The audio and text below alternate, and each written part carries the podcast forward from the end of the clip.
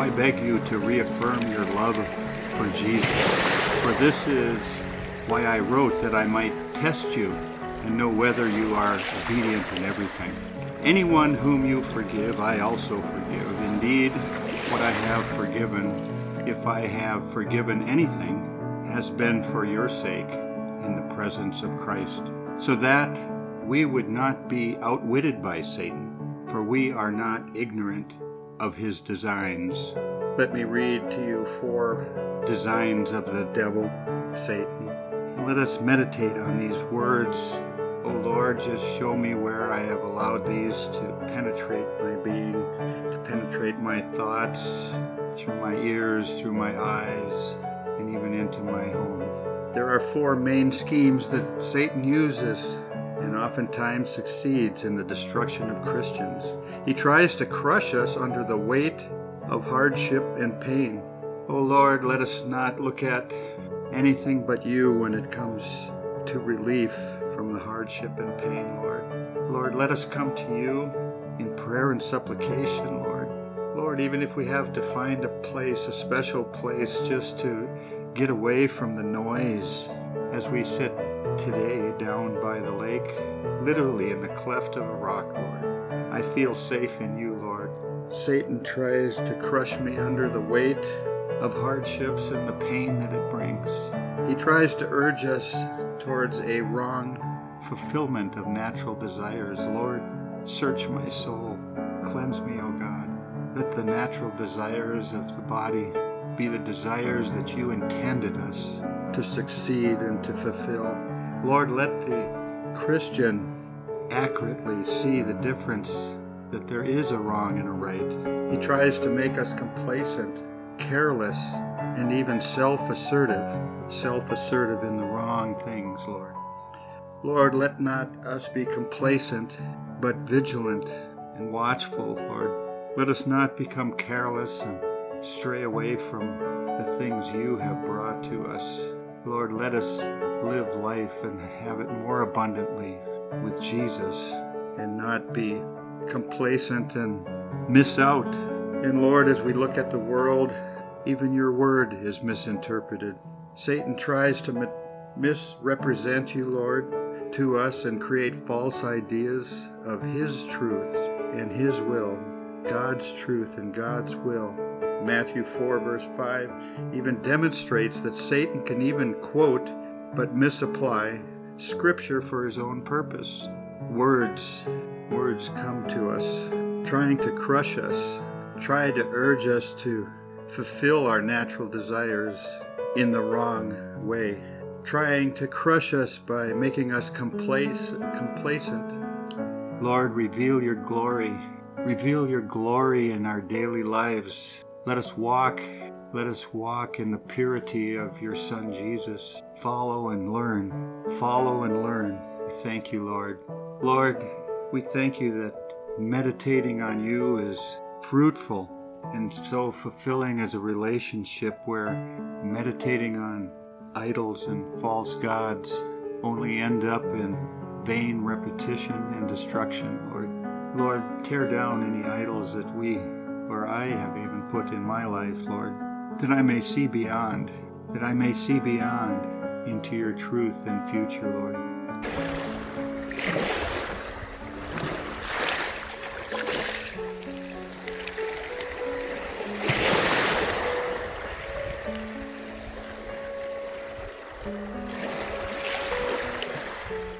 An incident of international Christian concern occurred late December 2020 and was announced on January 21st, 2021. In Ethiopia, there's a conflict between the Tigray People Liberation Front and the Ethiopian federal troops who are fighting alongside Amhara militia. This has plagued Tigray's northern region for months. The area is home to many churches and other places of worship. One of these churches is Axum, a Mariam Tayan church, is where many Ethiopian Christians believe the Ark of the Covenant is housed. On December 15, 2020, 750 church members reportedly died trying to defend the Ark from federal and Amhara soldiers. According to Europe's External Program with Africa, EEPA, the soldiers wanted to steal the Ark of the Covenant and place it in the capital of Ethiopia. Reports like these have become difficult to confirm given the federal government's lockdown of communications and travel into and out of Tigray. A history professor at the University of Toronto explained the government and the Eritreans want to wipe out the Tigrayan culture. They think they're better than the rest of the people in the country. The looting is about destroying and removing the cultural presence of Tigray. The Tigrayan people are majority Christians, and the Amhara make up the country's largest Christian majority ethnic group. I think the professor hit it right on the nose, trying to remove the cultural presence. Let's pray. Lord, help us. Lord, help us. We not know what to do but pray, Lord. Situations like this, an international Christian concern. Lord, help us. I can't wrap my mind or thoughts or head around this whole incident, but we see it. We see the 750 died defending their beliefs.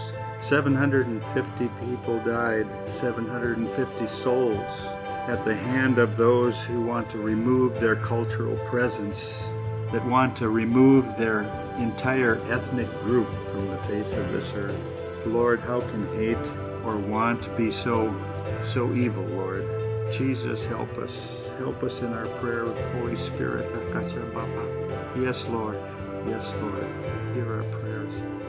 The looting is about destroying and removing the cultural presence of a Christian ethnic group. Lord, I see this happening around the world in subtle, minute ways, Lord, and other ways that when people just turn their head and Lord, let not this feigned fire spread, Lord. Conflict so bad that even a government is trying to wipe out a culture, trying to erase history. Lord, I put this in your hands, Lord. Lead us not into temptation, but deliver us from evil. Lord, let our pride not trick us into believing we can deal with evil on our own. We can't, and if we try, we fail. Lord, cause us to pray to our Heavenly Father and ask for deliverance. Lord, deliver us from evil. Lord, we are thankful that the laws of our land and the protection provided by federal and local law enforcement but we must also remember our responsibilities as individuals. Father God, we praise you for your love and faithfulness towards our children. We praise you for being perfect, holy, trustworthy God that is bigger than all the evil we experience here on earth. We ask that you give us eyes to see when evil is before us, hearts to hate evil, and the desire to flee from its presence. We ask that you would not lead us into temptation, but deliver us from evil and draw us closer to yourself. We ask for the long expected Jesus to come quickly and make all things new. We ask these things in his precious name, Jesus.